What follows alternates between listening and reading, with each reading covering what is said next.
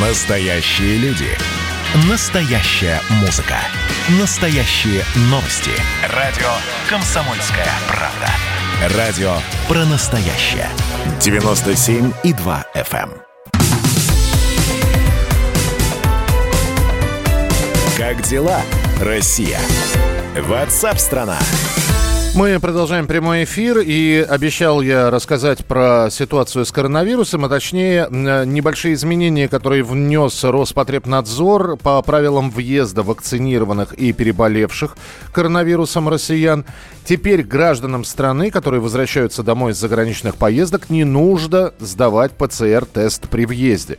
Об этом сообщила и соответствующее постановление подписала санитарный врач России Анна Попова. А, опубликован этот документ на официальном портале правовой информации. А с нами на прямой связи доктор медицинских наук, профессор, академик, э, э, специалист в области эпидемиологии и медицинской статистики Игорь Гундаров. Игорь Алексеевич, здравствуйте.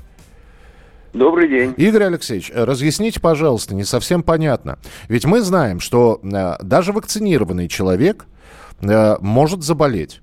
Да, в, э, в, может быть, не в самой тяжелой форме будет протекать это заболевание, но тем не менее он может и болеть, и являться носителем коронавируса.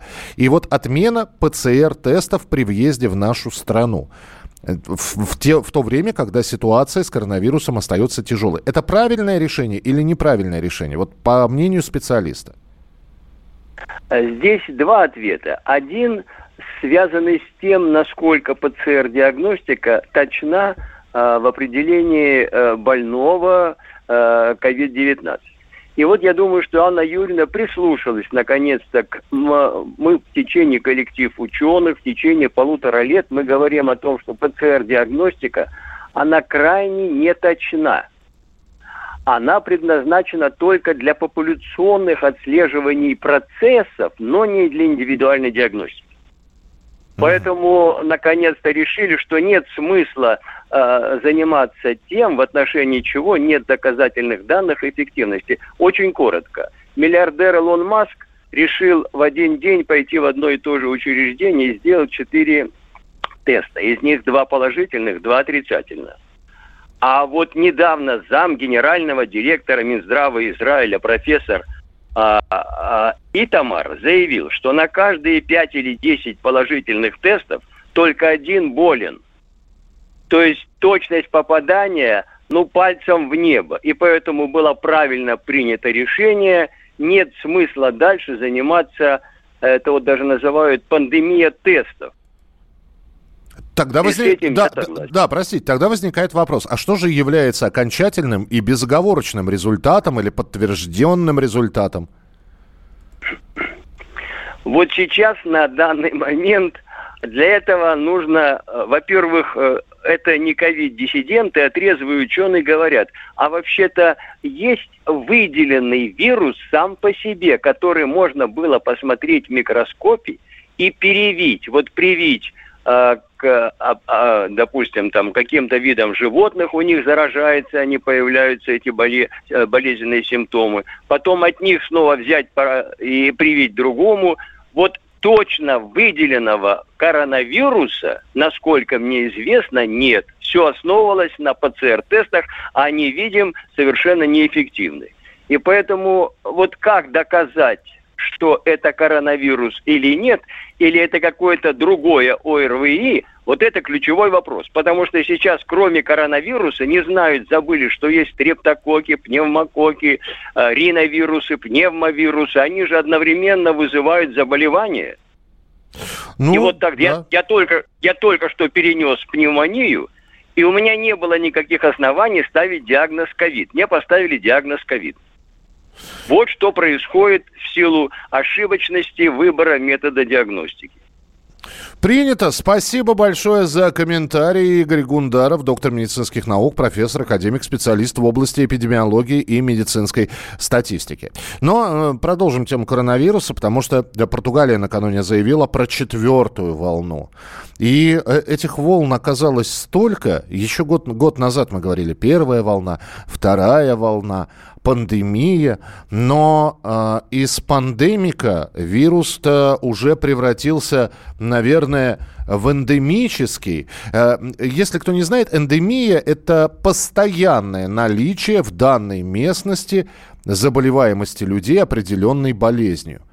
И то, что коронавирус вряд ли покинет территорию той же Португалии, России, Соединенных Штатов Америки, на это рассчитывать не приходится. И э, говорить про волны, я не знаю, насколько это правильно или неправильно, но вот с нами на прямой связи Владислав Жемчугов, доктор медицинских наук, врач-терапевт-иммунолог, специалист по особо опасным инфекциям. Владислав Евгеньевич, здравствуйте. Здравствуйте. Вы э, к этим волнам как относитесь? Четвертая волна, а там, глядишь, и пятая за ней. Прям картина Ивазовского. Так до девятой дойдем. До девятого вала дойдем. Понятно. Значит, смотрите, все это единый процесс, который закончится, э, когда вся планета, вот Земля, станет, э, будет знакома с вирусом будет коллективная, планетарная, подчеркну такое красивое слово, иммунная прослойка больше 70-80%. Вот тогда завершится а, вся пандемия. Угу. А сейчас э, мутации называют буквами греческого алфавита. Э, альфа, бета, да, последние, э, ну, сейчас на, на слуху дельта и дельта-2, хотя, говорят, уже лямбда э, выведена. Я так понимаю, что если и дальше вирус будет мутировать, на греческого алфавита не хватит, будем, видимо, на латинский переходить. Но он мутирует непрерывно, это зависит от его внутреннего механизма, и это никто не остановит. Отбор – идет селекция в мире по его способности к размножению и занятию новых территорий. Это самое главное. Поэтому, когда он распространяется по всей планете, и вся планета, и вся территория будет им охвачена, то есть и дальше вот он остановится, когда процесс, еще раз подчеркну, закончится, что он будет везде наталкиваться на иммунную защиту. Тогда он вынужден будет куда-то уйти, но не в какую-то территорию конкретно, а в какое-то животное, где его будут, ну, примут без восторга, но без убийственности. И достигнут будет консенсус. Это будет называться природно-очаговой инфекцией. Как есть чума, как есть и эбола, как есть там еще другие вот лихорадки, которые имеют э, территориальную привязку. Это будет эндемичный, да, вы правильно сказали, внутри какой-то территории. Природно-очаговая вещь. Ну, хуже, если он станет сезонным. Значит, будем ждать каждый там сезон, как грипп, и готовиться как, ко встрече. Ну и, и финальный вопрос. Все-таки, э, есть ли у вас ответ, почему у некоторых россиян после прививки отсутствуют антитела, отсутствует иммунный ответ на введенную вакцину? Очень многие же начинают, э, ну, отправляются на анализы, а потом говорят, слушайте, мне физраствор, что ли, ввели? Где, где мои антитела? Ну, физраствора не ввели, значит, есть, есть один ответ. Если такой результат получен, надо пойти в другую вот эту лабораторию и пересдать на другой тест-системе, потому что расплодилось немыслимое количество тест-систем, они э, э, реагируют с разными белками на вирус, они всегда совсем. То есть надо искать самую общую, которая на весь этот вирус. И самые джи, никаких там, там деталей к такому белку, к всякому белку. Это научные цели.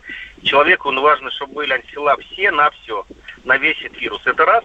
Значит, если и во второй вот лаборатории отрицательно, э, то, значит, нужно вакцинироваться еще раз. Пас... Потому что да. редко бывает, что это особенность человека. У него какой-то другой значит, механизм иммунного ответа, их тысячи этих самых белков. Не обязательно только анти антитела. Удачи. Спасибо большое, Владислав Жемчугов, доктор медицинских наук, врач-терапевт, иммунолог, специалист по особо опасным инфекциям.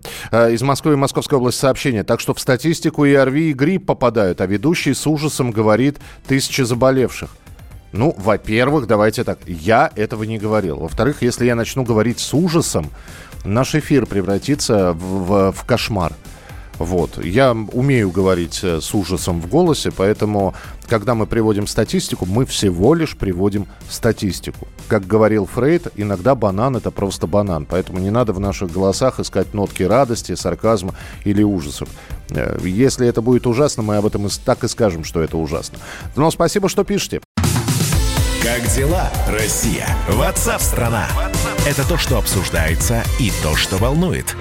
Это ваши сообщения в прямом эфире, в том числе и голосовые. Каждый будний день с 11 до 15 часов с Михаилом Антоновым. Эфир открыт для всех. Включайтесь. Радио «Комсомольская правда». Радио про настоящее.